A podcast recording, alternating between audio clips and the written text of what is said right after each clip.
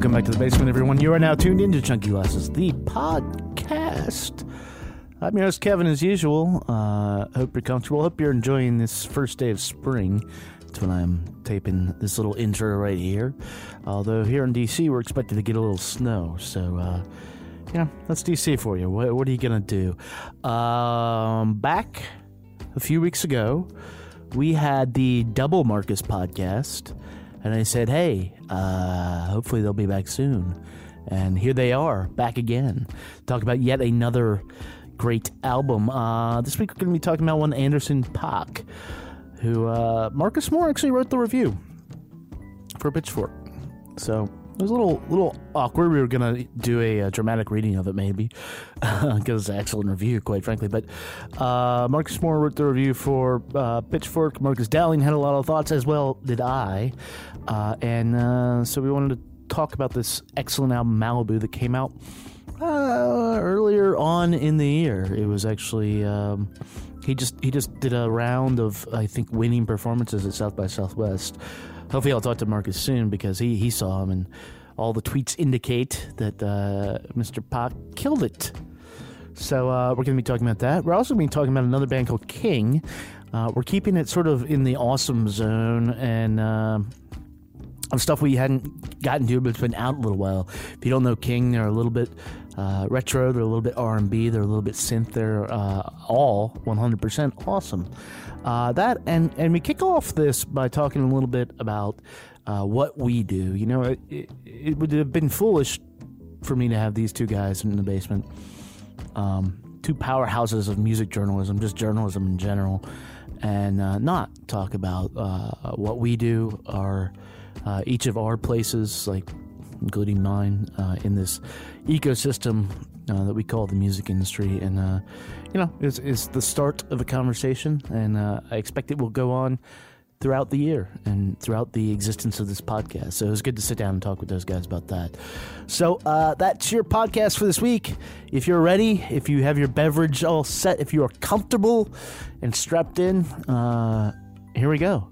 This is episode number 167 of Chunky Glasses, the podcast. We're reviewing the new album Malibu by Anderson .Paak.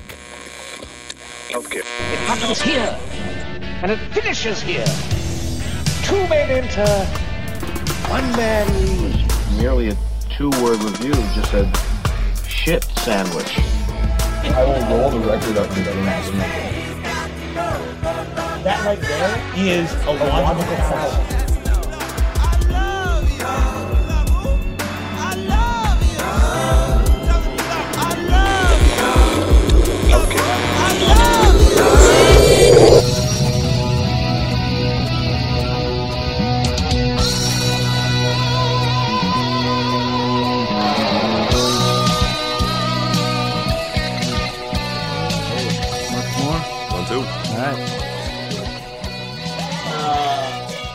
Welcome back to the basement, gentlemen. Hey, Uh, been, been a while.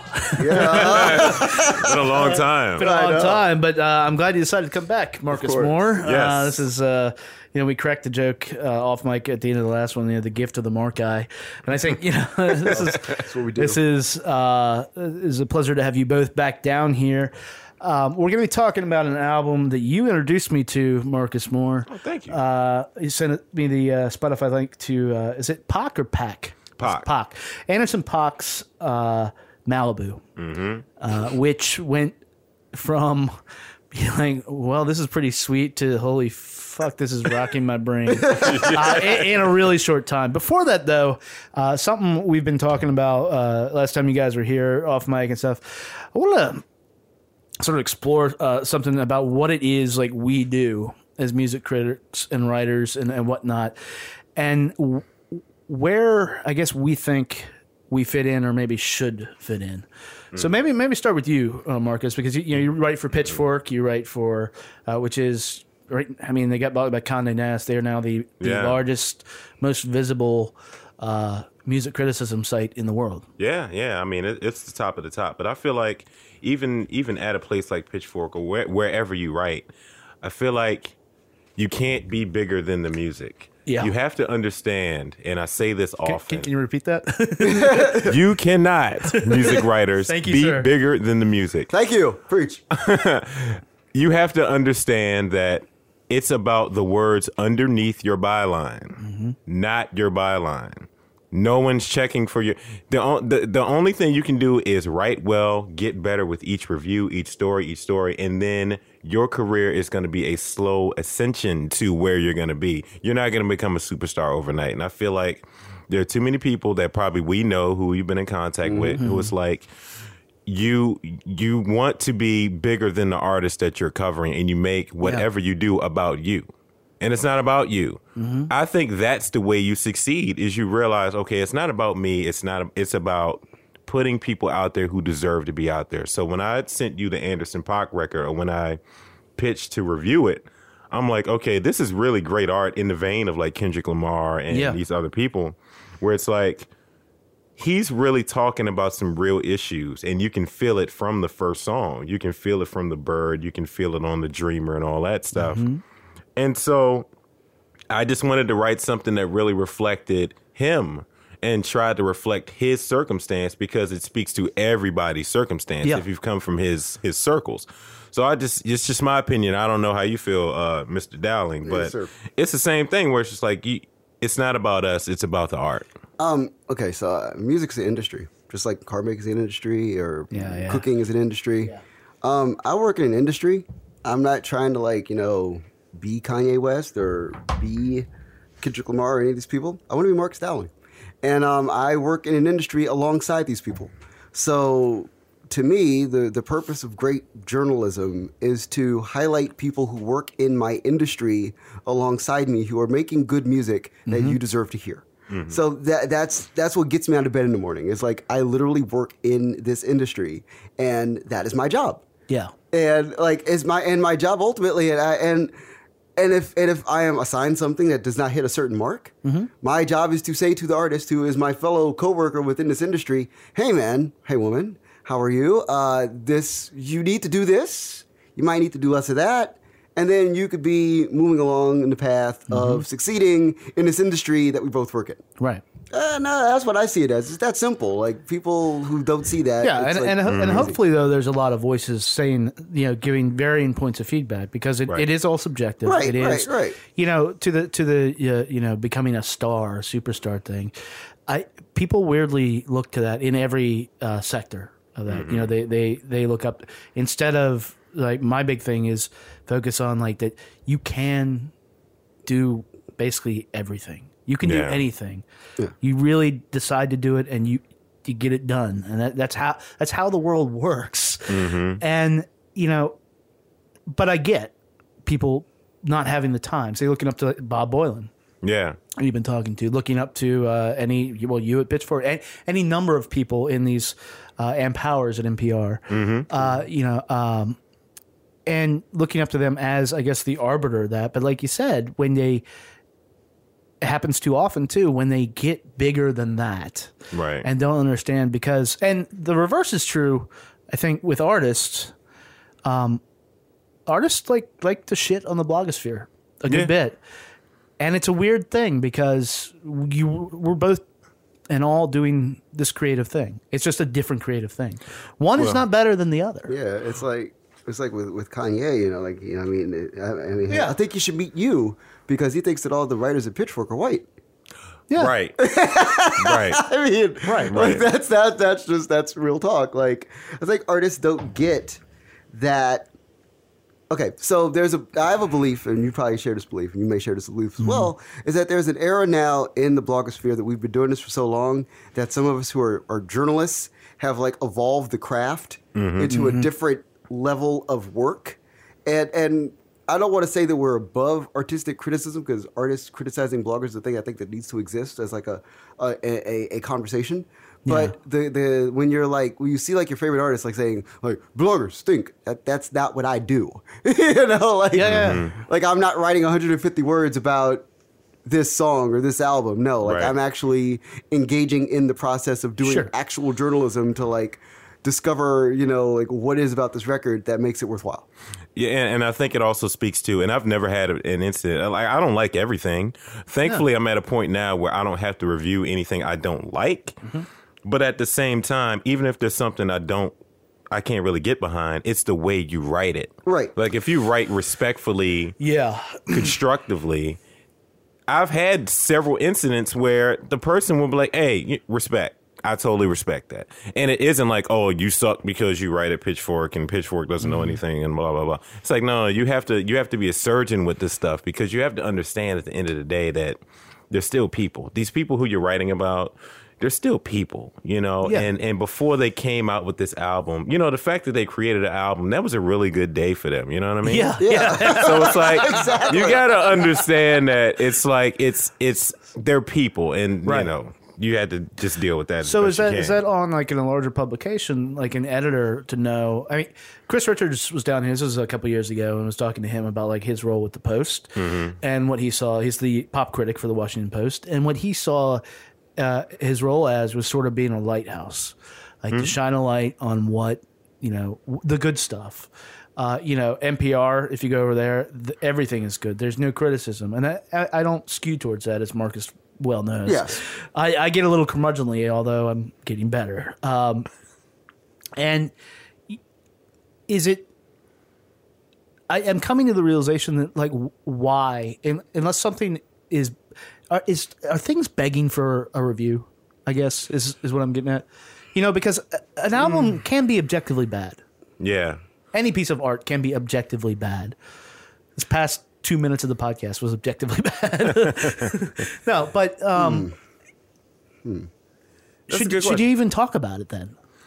I think it, it really depends. I mean, if there's something, if it's an album that's just awful, Yeah. then I don't believe you really need to say anything about Yeah. it because my thing is it's an issue with time for me. I don't have time to like Right. write 600 700 words on something that I just can't stand. I'd rather spend more time on stuff that I really like. But if it's a, a major artist like for example and I, God forbid, but if Kendrick Lamar's next record is awful, you gotta say You have to talk You had to it. say like, okay, look, you know, it, it's not real. This isn't really working. So hopefully it doesn't come to that. But at the same time, you just had to understand that. You, you I, I don't like bloggers who just openly trash stuff because then it's Yeah. like, well, what are you trying to do? Big ghost face.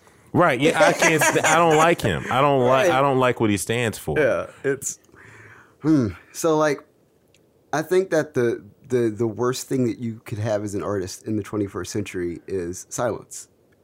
Yeah. And that's my and that's my one take is whenever I get something and somebody will send me something or a publicist will send me something and say like, "What do you think?" and I don't respond.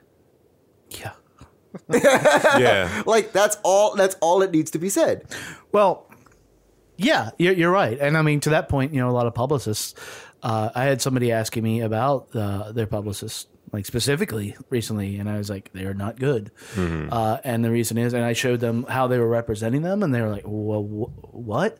Like, I, you know, it's uh, everything, I guess, now has become hit based.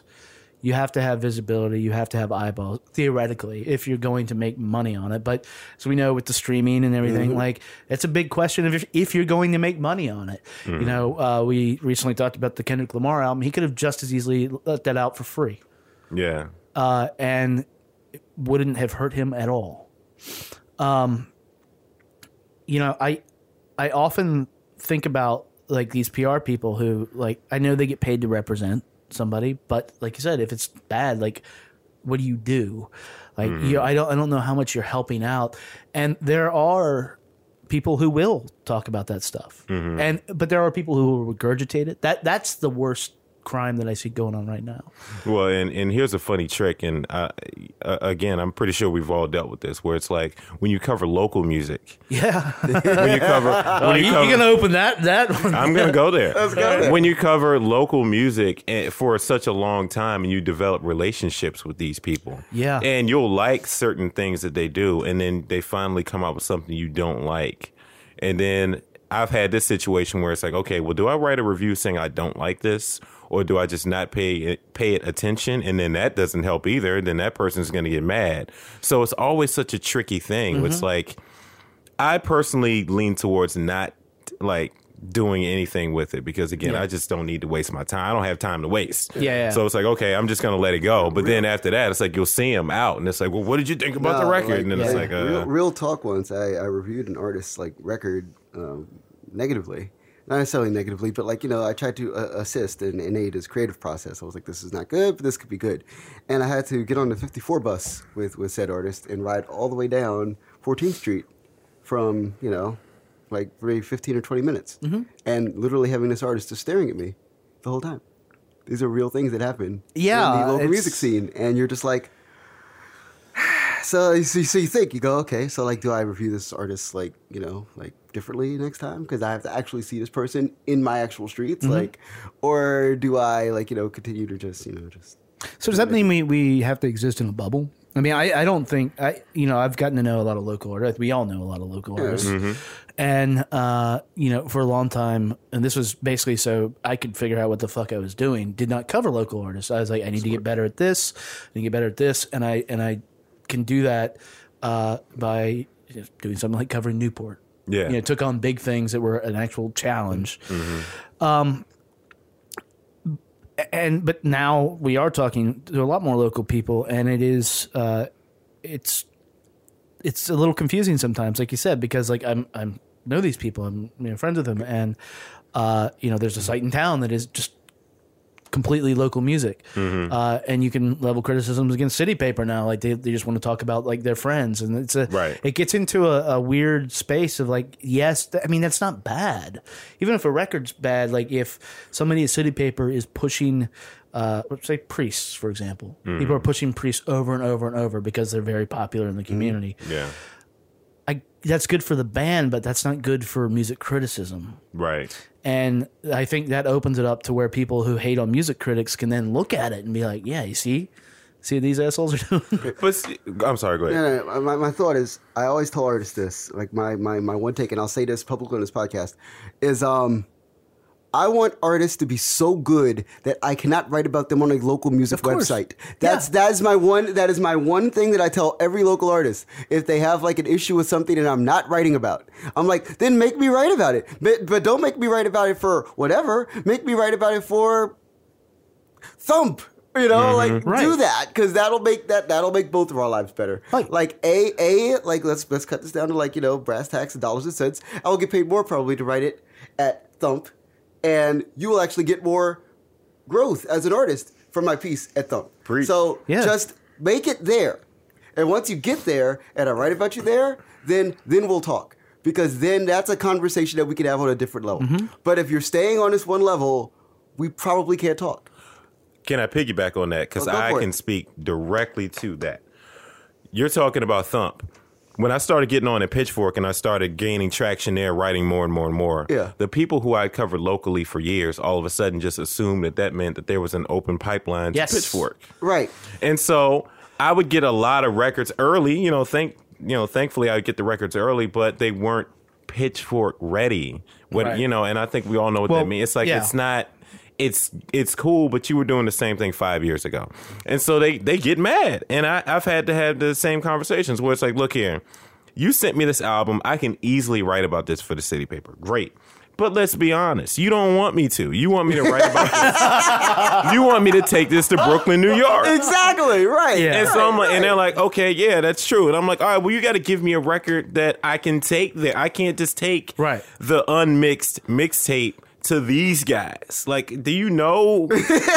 like, I can't take it there. Like, right. come on, man. Like, you got to be smarter about. You have to Yeah. ascend. And I feel like a lot of local cats sometimes they make the same music over and over, Yeah. and and then they wonder, well, how come I'm not on? It's like, well, you're not evolving. Right. yeah. Whereas other local artists, we can name them, Yeah. they have evolved with every Yes. project and now they are gone. Exactly. So, you know, we just need more of that. Right. I if I can speak to that. I agree. Yeah, I mean it's uh, it's actually funny, like give me a better album. Uh, but, I mean, but I mean That's all. That's just honestly but how it it's- So I mean, to be clear, like, I, and I we, we can't. It's it's weird because we can't speak for all like people who write or report on music, but at least us in this, are in this room, we're entrenched. We care deeply about our local scene, Yes. and we know a little bit about music. Yes. and then how do you how how can we convince people to understand that people writing about it actually know what the fuck they're talking about? I mean, like I've been in bands. I mean, I you know Yeah. that's why I, I I know some of the things I know, and I emp- it's a huge. I have a huge empathy for all of this. But like you said, somebody gives you a record and you're and they're like, what what do you think? And you're just like, uh, The only the only way you want real feedback. it's like you know t- i found that every every every story every review is a writing sample. So it's like there's so much music criticism out here. I don't even try to compete. I don't get on twitter talking about hey i'm this that and the third. Um, i'll shout other people out to say hey you know you need to pay attention to this person. Yeah, um, but I just feel like I got to take it out on the words. I gotta okay, you don't you don't respect my vision and what I'm talking about and the advice I'm giving you. Okay, well let me show you what I'm covering and how I'm covering it, and then you just study for yourself. You just got to let the work speak because there's so much noise out here, man, that it's just like you can't really pay attention to it. Yeah, my whole thing too is sometimes like, and this this is this will sound how it sounds, but I don't care. Um, I will like literally pull up my in, in my in my saved Twitter like you know piece like I have tweets from actual artists that everybody in the universe universally unequivocally respects that have put over my work that have said that my work is of, qual- of a high quality and I keep these for moments like those when Yeah. I am in the middle of a club and somebody says, "Oh, how'd you review my mixtape?" Okay, hold on here, friend. Um, so you know who that is, right? You know who that person is? Yeah. Yes, that person says that my work is good. Right. So if you have any question about anything that I do, take it up with that person. You don't have to say anything to me because Yeah. I am officially out of the conversation. yeah. It's a good way to be. That that is a that is a really like good that. way to Like be. I, I, I I'm gonna start doing. it. I'm gonna start sh- start showing phone numbers. Like, hey, you know, I was trading text messages with this guy. I don't. I don't like doing that, but Yeah. you're gonna have to do that. Name eventually. dropping because- motherfucker. because I don't want people- to. No, because What do people, people don't people don't like to be talked to politely sometimes. yeah. They don't because when you talk politely to someone about music, they feel like their music is of the same quality as like someone else's. So in that case, you have to be able to be like, okay, let's be brutally honest here. Mm-hmm. like, Well, it's back to what you said. Like that person Right. just had a really good day. There was actually an artist. The album came out on Friday. It was written up not favorably on Pitchfork, actually, uh, and uh, and they responded. And No they kidding. and they said, "What the fuck is wrong with you?" And and it was hilarious. And I'm watching it. The reality is, it's not a good album. Mm-hmm. And and we were going to cover it, and it's just not. It's not worth. I mean, you know, you guys have sat. You've sat through a lot of these. Yes. You know, this is a like a five hour thing soup to nuts. And you know that's a lot of time for me to sit down and say okay is this worth our time? Is this worth you guys time? Or like me dragging other people in here. Um and like for me like i said it gets frustrating because I, I just, we just can't talk about everything No, no, no, no. but you want to you you want to like find every good thing and like because that's what i want to do i mean we, we used to Yeah. go really super negative on stuff and i was like yeah man that sucks that, sucks. that, that makes me feel bad doing it Yeah, right. uh, you know uh, except for that really shitty neil young electric car album that felt good that felt that felt, talk about that, that felt real good uh, but but yeah you know it's it's you know I, I don't know how many emails you guys get but i get thousands a week Yeah. uh, press emails, and you get hit up with people, and you, and it feels like you want to help everybody, but you can't. And then maybe it is just like, you know, point into a phone number, like, yeah, you- literally, you- I will point to the tweet. I will like literally be in the middle of a club and go. So you remember that time that that happened? Yes. So that that's a thing. Mm. So like I'm just making sure that you're aware of that. So like if you can get to that standard where that person you make a, you make a record as good as that record that that person put out, okay. You know, another interesting phenomenon that, that's happened to me. It's like there are local cats who I feel like they deserve to be on a national level. They deserve Yes. to be on a mm-hmm. pitchfork. Yes. But then when you reach out about the music, they get mad. Yes. They get upset. I've had that happen I, to me. Yes. Have I. No. As Where it's like I'm just and I'm just reaching out off the humble. Like I'll send an email like, "Hey, I'm just you know what's good. I'm trying to cover it," and they get upset. They really get mad and they're like, um, they're either like they'll unfollow or they're like, you know, throw subtweets at you. And I'm like, I'm trying to help you out. Right. Exactly. so it's like I don't get it. Well, that gets into like the musicians like hating bloggers or writers. Period. okay, but Yeah. but I'm talking about people who I've written about for years. Oh, okay. for years, and we had connections, and we were texting, all, and then all of a sudden they just get Hollywood living on Benning Road, and they, you know, Living off Benning. Road. and then they get mad. I'm like, come on, like what? I didn't, I didn't that- do anything. God, and I mean, like, this is probably the last thing we should probably say about this, but I, Yeah. This would be a good way to close it. Um, DC has a thing about finishing in second place and being totally okay with that. Like, winning a silver medal is still a silver medal. Um, there's a there's a gold medal standard that the city needs to be aware of that exists for music that comes from the city. Yeah. That you can actually hit. Because there are artists now, there are numerous artists now who have done so. Well, that's so that's the weird reality. Is like there's proof that shit can be really good. yeah, like all over the place, and people. It's like God, if you're if you're making music in Washington D.C. and you're not making Yeah. gold medal quality standard music, Mm-hmm. just and, and you know it's not, and you just want me to like self awareness. yeah, you want Mm-hmm. me to like just review music because I'm your friend, or that one time that we shared a hot dog at, at Ben's and it was fun. No, no, no, no, no, no, no.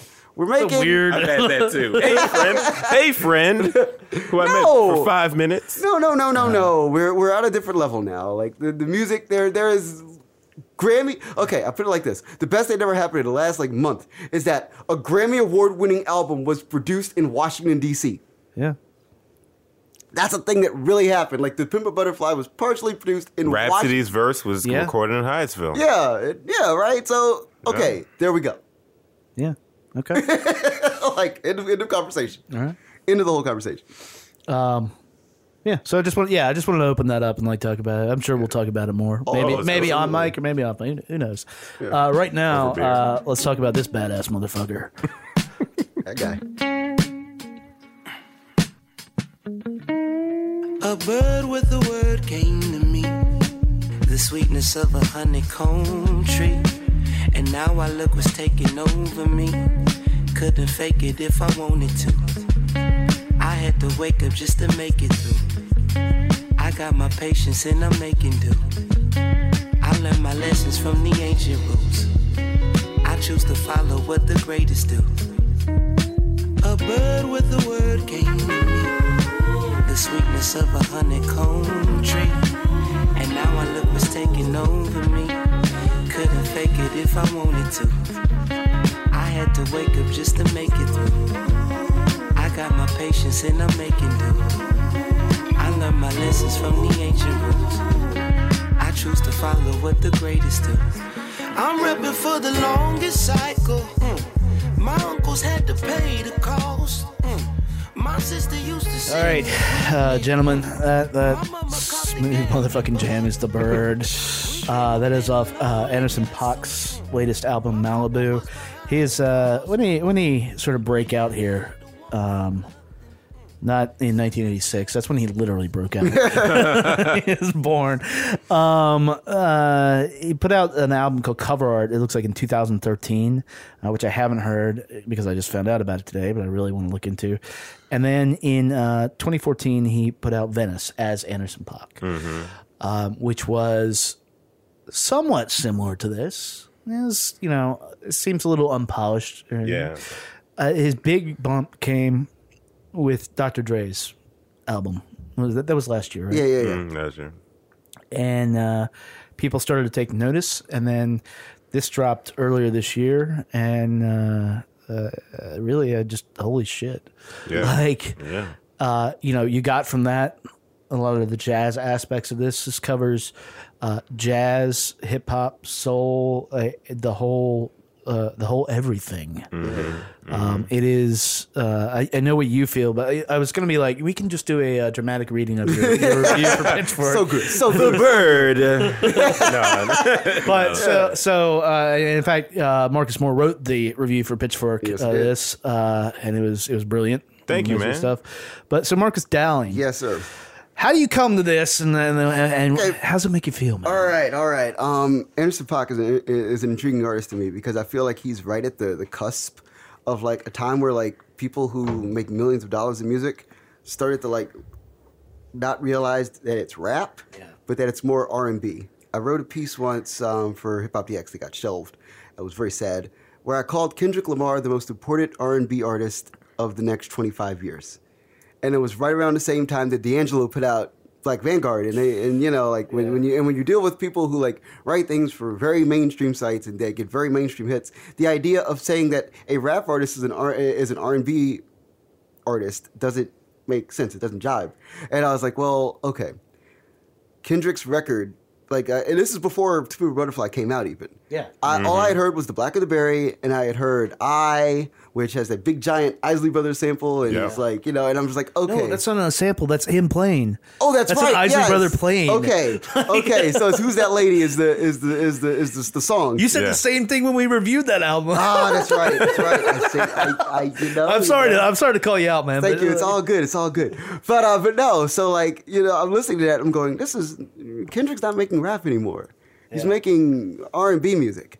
And then you have Anderson Paak, who started out as Breezy Lovejoy a million years ago, mm-hmm. doing like this weird rap soul hybrid thing that was like right there on the cusp. Mm-hmm. And when you start to hear the mixtapes come out right around the Dre album and all that, like he was still on that weird rap soul cusp of like, okay, so I can't be a quite be an R and B artist because R and B artists are like Trey Songz, and they make very like you know benign milk toast R and B songs about getting drunk in clubs and having sex with foreign women. Yeah. that's that's all they do. Being perfectly honest, and uh, and then like you know, so he's like, okay, so I don't want to be R and B, but I don't want to be rap, so he was just stuck. And now we're at a point where he puts out this record eh, after To Pimp a Butterfly. This is the first great record Yeah. of many. I mean, I guess of many of them, like of- Mm-hmm. Yeah, it was. but for the mainstream, really. Yeah. because King is not a mainstream No, that's not a mainstream. yeah, yeah, right. Yeah, right. but like, this is the first mainstream record that has come out to Pimp But- since To Pimp a Butterfly, where the where mainstream people are going, wait, R and B, like classic R and B is a thing that can exist, and we know how to make it, and we know how to do it. And it's funny because the music industry is like flawed in a hundred different ways right now. Right. But the one thing that like the old white guys in, in square suits know how to make is a soul record. Because they all grew up on that. All those Yeah. guys who are now like 60 and 70 years old were all like, Guy like Spooner 20 Oldham and Yeah, they were all 20 and 30 years old. I mean, like the guys who signed checks. Oh, yeah, yeah, yeah. They were like 20 and 30 years old in like 1970. Yeah. So they know a great R&B record. Mm-hmm. And they were schooled on great R&B records. So when Kendrick's album came out, I could just imagine all these old white guys in square suits going, the kid made the, the, the, the kid made a, a that that's the Hi Records rhythm section. That's all this stuff that these these guys are just sitting there going, what, what, what we we could and the kids like it. Yeah. The kids really like it. So we can we can make a bunch of records like this. Yeah. And and we know how to make them for cheap. Cause because we have we have to pay the session musicians what paid them in 1975. No, no, no. So this is the first record that came out after that. And that's why it's so good. Because it's something that like everybody forgot. The whole room forgot that this is how you make a soul record. Right. And this is the first one. That's accurate. That's accurate. And that's the thing. It's like it has such a big feeling to it. And you kind of even before the album came out, just in you know in circles, you could you would hear that okay, he knows he was on the Dr. Dre album. He came out with an EP with Blended Babies, you know, a little Right, quick yeah. joint. Mm-hmm. He has NxWorries with Knxwledge. Yeah. So you knew, like, okay, he's gonna come out with something because he knows people are watching. And um, to piggyback off of your point with uh, Kendrick, same thing with folks on that album. Like their next release is like Rapsody. I'm hearing is coming out. Like her album is like crazy. So you know, so it's like Anderson. He walked into the album with that kind of mindset where it's like, all right, I've got to come with it. And the beautiful thing about Malibu is that it had it's a soul record, but it has so many things on it every song has its own identity, but it all fits within the scope of what he's trying to do. It starts out with the Muscle Shoals kind of thing, then it goes into some '90s hip hop, then it floats onto the dance floor. Then he has like a sl- it, it goes into like a jazz like slow burn kind of Yeah, thing, yeah. and it all works. It all works perfectly because it all seems very natural. Seems very natural. It's also uh, very. Uh, and this is sort of repeating like the point of it. It seems it's very soulful. It's very connected. If you listen to this record, this is a record about his family, uh, which you know we won't. Well, we'll have the link in the show notes about this, but you know it was it, not great growing up, uh, and I think every song on this record acknowledges that, including like the the last song um, is, you know, we're not going to play that song, but the idea of you know kept Mama kept the cable on Yeah.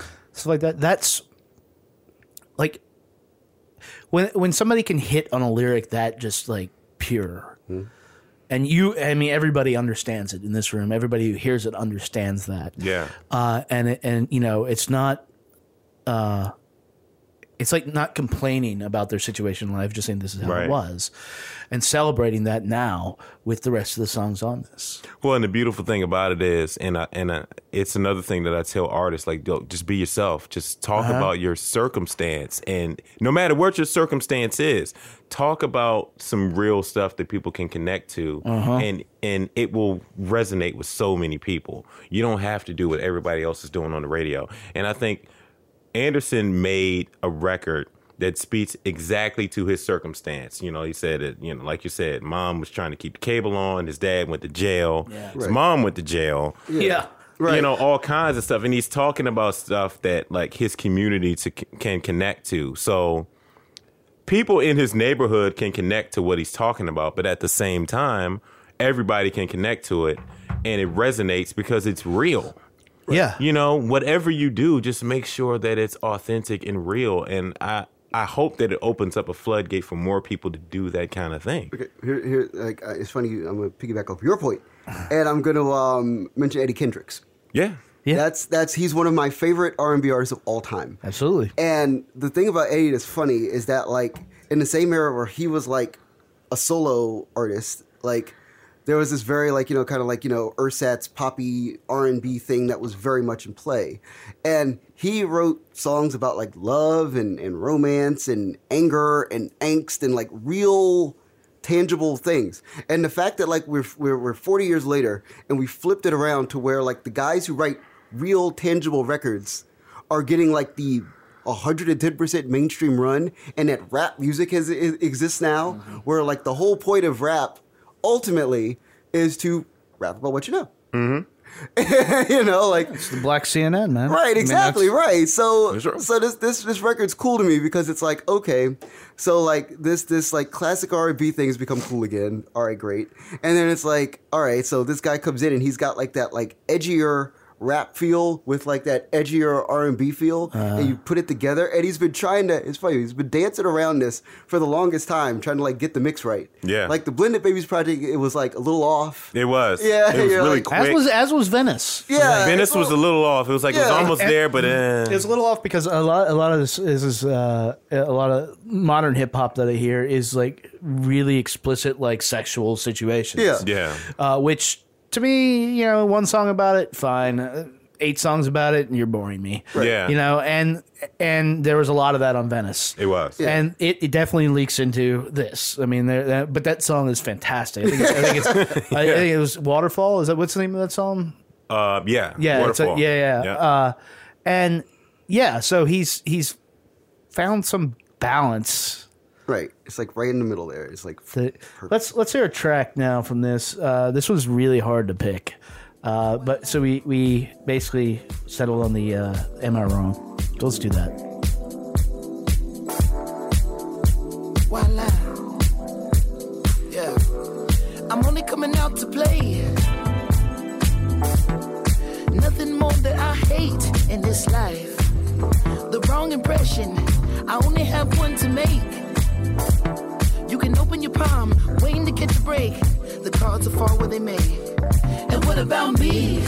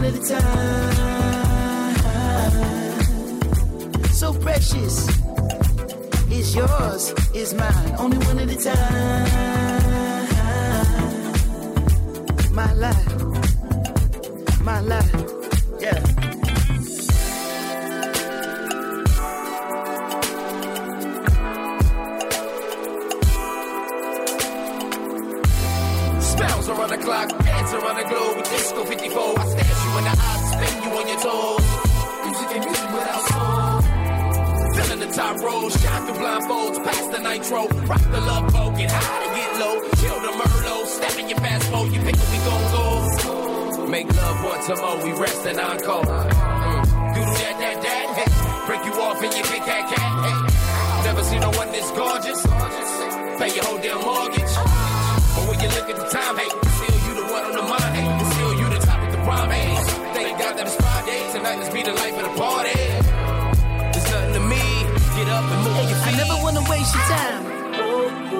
My life, so precious, is yours, is mine. And look at the time, my God, so precious, is yours, is mine. Uh, so that line, uh, if she can't dance, she can't ooh. like I, I don't know about you guys, uh, but that takes me back to uh, some '80s roller skating jams, and it's, it's you know it's very uh, it's very sexy without being uh, it- very explicit. Right. and you know that man, I'm, I'm still like just like god i've heard that song 20 times like today and i'm still like So fuck. good. so good. It's great. Um, he's playing the south by southwest. He's playing npr south by southwest thing. Uh you know is this i, I have no like scope of what's going on with this album right now is it catching on the people or are people like really digging into it It's uh, it's been yeah, actually. I mean, it's short answer to your question, yes, it's catching on because um, you know, Pitchfork gave it the best new music, and people really take that best new music tag very Yeah. seriously. Yes. Um, so I'm thankful to be a part of that. And NPR, I, I don't, I can't speak to how NPR caught on because they didn't do, they haven't really done anything with them. Right. But he's also Anderson's also doing a Pitchfork Day party in South by Southwest. Okay. But the album itself, I think, is catching on to like. I, I can't say who it's catching on with, but I know everybody I play it for. They're like, oh, and and, Yeah. and it's not just. And it's not just like music circles. It's like colleagues. I'll take it to work, Yeah. and I'll play it, and they're like, "Oh, okay, It's- this is crazy." It's the it's funny. It's the same way with To Butterfly. Yeah, There, there was like a there's a there's a like sometimes with music, it's just so good that it, it it like speaks to people who don't like music. So Anderson Paak's record will be the one record I think this year that speaks to people who don't like music, and it's the one song that you can put on that they will generally be agreeable with hearing. yeah, well i mean it, it definitely falls in the realm of pop Right. uh, and that's what pop is. I mean, pop Yeah. gets in that, but it's when you can find a record that has that appeal and that broad appeal that also has the depth of this. I mean, that Right. that is what It's- that is what's killing me about this is I can listen to it over and over and over, and every time I find a little something more about his story, and it's not like I don't normally like really care about. I don't care about his life. I don't know Yeah. him. You know. I, I play this record for people that like Justin Timberlake's rec- uh, albums. yeah. Who actually want to hear people say things on record. Okay. And- Okay. all right. like that's that's that's that's the, the honest like brutal truth of it. Like I play this record for people because people go, Marcus, what are you listening to? And I go, oh, this. And, uh, and- Well, and- yeah. and I'm not drawing a direct comp, but I mean, if you think you recently saw, I don't know if you did the uh, Spike Lee documentary on Off the Wall. Yeah, I saw that. You know, I you that. I was all over you you look at like early Michael Jackson stuff. You know, I know the Weeknd gets the big Michael Jackson comp. Yeah. I see it, but not really. Uh, but you know, stuff like this feels Mm-hmm. more organic, and you know, doing stuff with the art form. Uh, I look. This is the first.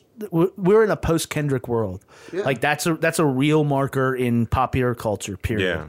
And to my mind, this is the first record that has like even approached like what he was doing and very clearly understood. You know, it, and sonically, it's not really like it, but he understood the point Right. of that. It's like it's like when uh, it's like you saw about Michael. It's like when um, Motown decided to push El DeBarge after Michael Jackson came out, and it was like, okay, so we know what the we know what the the, the archetype is. So now we're gonna put out El Barge and have him make Michael Jackson records. Mm-hmm. So it's kind of like the same thing where it's like, okay, this Kendrick Lamar record came out, mm-hmm. and it's a very established like archetype of what it is. Like this is what it is. You have to have like the the the, the bassoon has to be on the record, and the the horn has to be here, and this and that. And so it's like, okay, so like we'll, we'll take this guy and we'll put him in here and see if he can do it. And he just blew it out of the water. Yeah. But the sense that I get from Anderson Paak is that he always had it in him, and Yeah. I don't, I don't, I mean, I don't know, I don't have the inside information, but I kind of feel like maybe this is just what he always wanted to do, but he finally had the money and the platform to do it. Yeah. Um, and again, he just knew he had to come with something really, really strong because I mean, Dr. Dre co-signed him. And Yeah, that- yeah. six And that of that endorsement alone is like, yeah, you you right, Dr. to. Yeah. Dre. I mean, the people that he's put out, like, I mean, look at the, the folks that he's co-signed. It's Yeah. like what, like Eminem and so on and so forth. So I feel like I don't know, and I'd had to ask him, but it's like I feel like when he went into the studio, he just went in there knowing that he had to make an epic record because, again, to your point, um, that he knows that okay, Kendrick is the benchmark, and he even references it on the album. you Yeah, know, yeah. K Dot had it locked, and so he just had to go in. And I think that this was just his version of just making the best record possible, doing what he does, which is something you really can't describe. It's soul music, it's hip hop, it's everything, and he just funneled E- it Everything you could want. everything you could want, and he found he found a way to push it all within 16 tracks. And there isn't, I swear, there is not a weak song. No, there isn't even a mediocre Like I don't even. That's on what I, I don't understand that. record.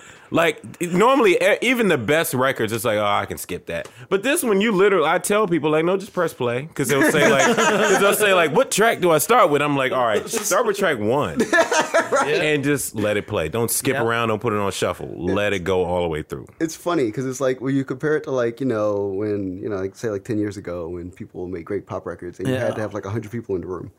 Um, with this record, there's like a guy and a band, and they made a great record, and that and, that, and I think that speaks to where we're we're headed because everything's a cycle. Um, we got too too fat. There were too many things going on, too many people in the room. Like, like, like we, we go back to the Kanye record. Yeah. We'll go back to Pablo, and where there's like there's a partridge in a pear tree, five Kardashians, and you know, Caitlyn. Yeah, yeah, yeah, Everybody's yeah. everybody's in the room, you know, just hanging out, and this, this is what this is what this is what came out, and Chance the Rapper's in there somewhere or whatever. But uh, this is you know like, and this record there's a guy, and a band, and an engineer in the corner, and they they just make music. Yeah. So it's a different feel entirely. Yeah. entirely. Is it the like? I don't know if you guys have seen performances of him, but the look of joy on his face when Yeah. he's doing that is that like the secret ingredient? Because when it when it like an album hits me like personally like this hard, in general it is because it is joyful. Because that stuff is it's so rare to get like a pure shot of that in music that you're listening to, and then when you do, you have to latch on and fucking like just like wow, ride it. Yeah, and and just a personal example, like uh, before I reviewed his album, I reviewed his song called uh, "Room in Here," Yeah, on track ten. yeah. I reviewed it, and just out of nowhere, I looked down at my phone. I had a Twitter notification. Anderson Paak is now following you. I'm like, oh, okay. what is this about? And so he immediately well. sends a DM, and he's like. Yo, like I really appreciate. It was like the write up was so short; it was like 200 words, and he was like, Yeah. "I really appreciated that." have you heard the full album? I'm gonna get it to you. And so then I get the album, and then I review that. We give it best new music and all of that. He hits me up the night it goes up. Like it goes up. It it all the page always flips at one a.m. Obviously, he's on West Coast time, so he hits me up and he's like, "Man, that was br- I really appreciate it." Yeah. And in my mind, I'm like, "Yo, like." Why are you thanking me? but you see that, but you see that when, like you said, when he performs, like I mean, he hugs Colbert after he performs, Yeah. and all that. He's just that kind of guy. And I think above all, you can hear it in the music. You can actually hear him smiling on certain songs, like especially the last song where it's just like, I came from here and I'm here now. This is crazy. Yeah. He tweets about it all the time. He's just you. I think for any great record, you have to have that a certain level of humility. You can't walk in there with this hubris like, oh yes, I'm about to make this grand classic. You just have to make music that's really specific to what you want to do and what you've gone through. And it'll, I promise, it'll get wherever. It'll get to the highest heights for sure. Because they say they say it takes ten years to make an overnight success, Yeah. and he's been doing this for like a decade. And I get the sense that like he's like tried to like make every other record. Because this was like the way like Yeah. in that mixtape in the mixtape era of rap in which he was like part of, like you had to like follow the leader. So like if Wale had a hot record like remixing Justice, then you need to remix Daft Punk. Or you need to remix, you know, whomever. And then it's like you're just following the, the bunny. And then he finally stopped following the bunny. and then it's like you finally like And actually this is what you get. Yeah, you and get, that's what, you, that's what you get, right. yeah. Um, so I mean, I, I don't even know if you need to go around this. This is like a universal buy, right? This is like everybody just Buy it. yeah, get it like immediately. get this get this inside your your life You Like, because He deserves it. uh, uh, unlike a lot of records, I think it'll make your life a little better. yeah. Uh, and uh, so yeah, there you go. I'm on my fifth roof, and my rent's due. Six and West roof, I can see it all. Hold on to my hand, that's my little dude. Look at Kenzo, swagging like it's Paul. One for the occasion, and get your good suit. Fuck your reservation, bitch, I brought 'em all. Look at where you came from, Californication. Sister little baby, boogie boards and raiding your cookie jar. My radio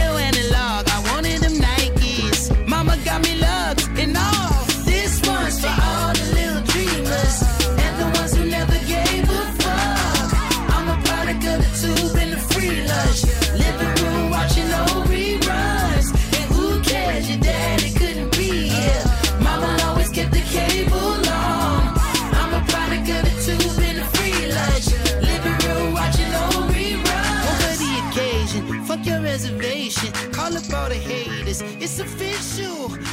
All right, so that was uh, Anderson Paak, Malibu. Um, if you don't believe us, then listen to it anyways.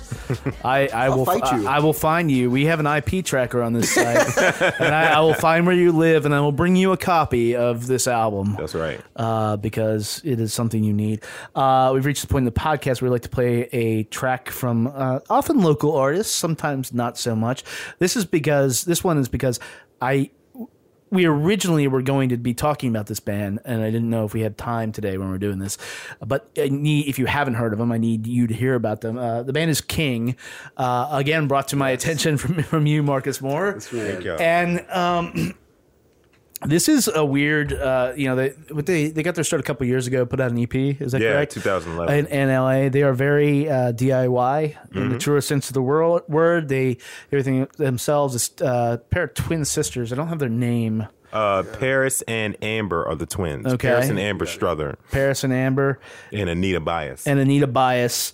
Um, this is, uh, if you're not familiar with the term "quiet storm," explain explain Melvin Lindsey. explain "quiet storm" to people, Marcus.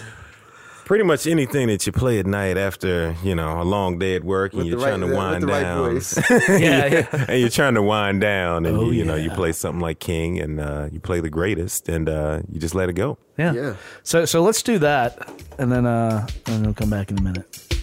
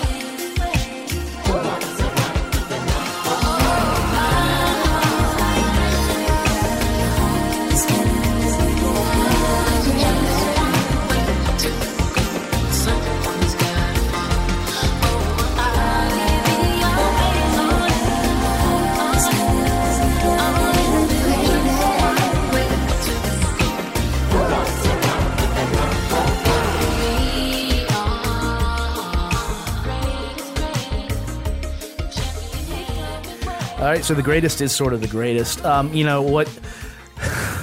what hits me with that is that bass line. It- It's back to a time in the '80s. Uh, so I grew up in the South, and so and, and in a largely segregated city, actually. Uh, but regardless, there was no real R and B radio. You didn't hear this stuff. MTV was just coming around, and you didn't really, obviously, get much on MTV. But you would go uh, to the dentist office, and they'd always be tuned into this like weird R and B station. And the first time I heard this, it was like that weird R and B, and I was like, "Oh shit, this is nice." and it was like, and you know, it, a lot of it back then was like Luther Vandross, uh, stuff like that. Uh, really smooth. Uh, a bunch of artists who just aren't around anymore because like they they and on that song and in every song on this, they just nail that. They really do. It's it's uh you know I I don't know maybe maybe some of our listeners were listening to that and like knock somebody up. I I don't know like that's some sensual like for them. like you know what I mean? Yeah. Yeah, and that's the thing about that album. It's like they know what their sound is and they stuck with it. Yes. They did not deviate from it. Mm. And as a result, they've come out with a really, really good record that's very seamless. It it does what it does. It's like it's not and I think I even said this in a review. It's not an album of like over the top solos. Uh-uh. No one is over singing the track. That's a big that's my biggest pet peeve. When like when I listen to R and B songs and you have these singers who are just totally over singing the track and they don't let the music breathe. Yeah. I love how they're letting the music breathe Yes. more than anything else. Yeah, there's a notion there too that like they have. It's such a defined standard that they're aiming for. Like it's okay, so it's funny. Yep. okay, so it's funny. Like not not to bring race into it, but it's just like a very deeply like black thing. It's No, like the that's- blackest. yeah. Yeah. like black as the street was. Like oh my god, like. Okay, so it's a defined thing in black music to have that sound from between like 82 I say- and like 88. 82 to 88. Yeah, it's really really peaked around like 84. Yeah, so Yeah. you're like right in that wheelhouse, and every black person between the ages of like 25 and 40 knows exactly what it is. Yeah. And it's like that champagne soul, like very Yep, that's like a good way to put it. synthesized, Yeah. like Mm-hmm. right in there, like Newport cigarette ad, like R and B. Yeah. it's like right there. And if you can hit that, Yeah. because it's so defined that you can't miss it. So like, Yeah. but, but nobody ever, but nobody was aiming for it for a long, long time. That's no, one thing I like about because the the, Right. the albums back then were all really they might as well have been called like, "Were you thinking about getting busy tonight? Let us help." like, am I right? Yeah. No, that's true. That's true. And that's the thing. It's like when you listen to that album, it's so like it it reminded me a lot of like Sade and Janet Jackson and like, you know, Yeah. personally it took me back to like the homecoming dances and all mm-hmm. that stuff. And yeah, it really you know what I'm saying? Like Yeah, that do first kiss where it's like after school and It's like, you know, oh, it's like, slow oh, dancing. yeah. What's going on? It took me back to that. Like, wow, okay. Yeah. And um I'm curious to know if they're gonna actually stay in that lane, if they're gonna try to do something different or whatever. Because even the album sounds totally different from the EP. Yeah. Like even the three songs that were on the EP, they they've expanded them out and they sound totally different. So I'm I'm curious to know where their sound is gonna go next, where their live show is gonna go I was next or saying I want I would ideally want to see them record with George Michael. Yep. Because there's like because like there's so much like careless whisper in that and like Yeah. you know all those wham, like like the wham R and B and then like George Michael's like Don't deface R&B. R and B like that. oh, no man No, you're right. You're right. You're right. I know what you're Careless saying. Whisper is a hit. I don't care. No, what Careless Whisper says. is, but- like there's like a there's a there's a space in there where it's like I don't think that like Amer- like like the American style of what that is is so boxed in that Yeah. they that Yeah. if they painted around that and went into like you know something like you know like Simply Red and all that stuff like. There's a huge giant lane of like beautiful melodies and things that they could do to like extrapolate that sound and make it. Well, at the same time, you know, shout out to Foreign Exchange. They've been doing that for a while. Yes. Um, and I could I saw where King was actually recording with the Foreign Exchange. Um, Bilal's recent album kind of sounded like that, but it had more of a live sound because Yeah. Adrian Yeah. Younge was on it. Right. But there is, uh, in addition to this, you know, old school rap and jazz that's coming back. uh, I feel like there's a resurgence of like really good R and B coming back between Yeah. King, between Bilal, between uh, Terrace Martin is coming out with a record. Yes. In late April, so it's like. It's a good time for black music in general. Yes. Yeah. You know, because a lot of the good stuff is coming back for sure. Yeah. So uh, I'm not sure. Uh, hopefully, we'll get to revisit it and like really dig into the album. Uh, you should dig into the album, uh, Yes. and uh, you know, thank us later. you know what I'm talking It's about. that good. It's that Um, uh, that is our podcast uh, this time around. Thank you, gentlemen, for stopping by. And uh, Thank this you, has man. been a, this has been a pleasure. Uh, uh, we'll we're going to be back in a few days. So until then, uh, get out and see some music, and we will talk to you later.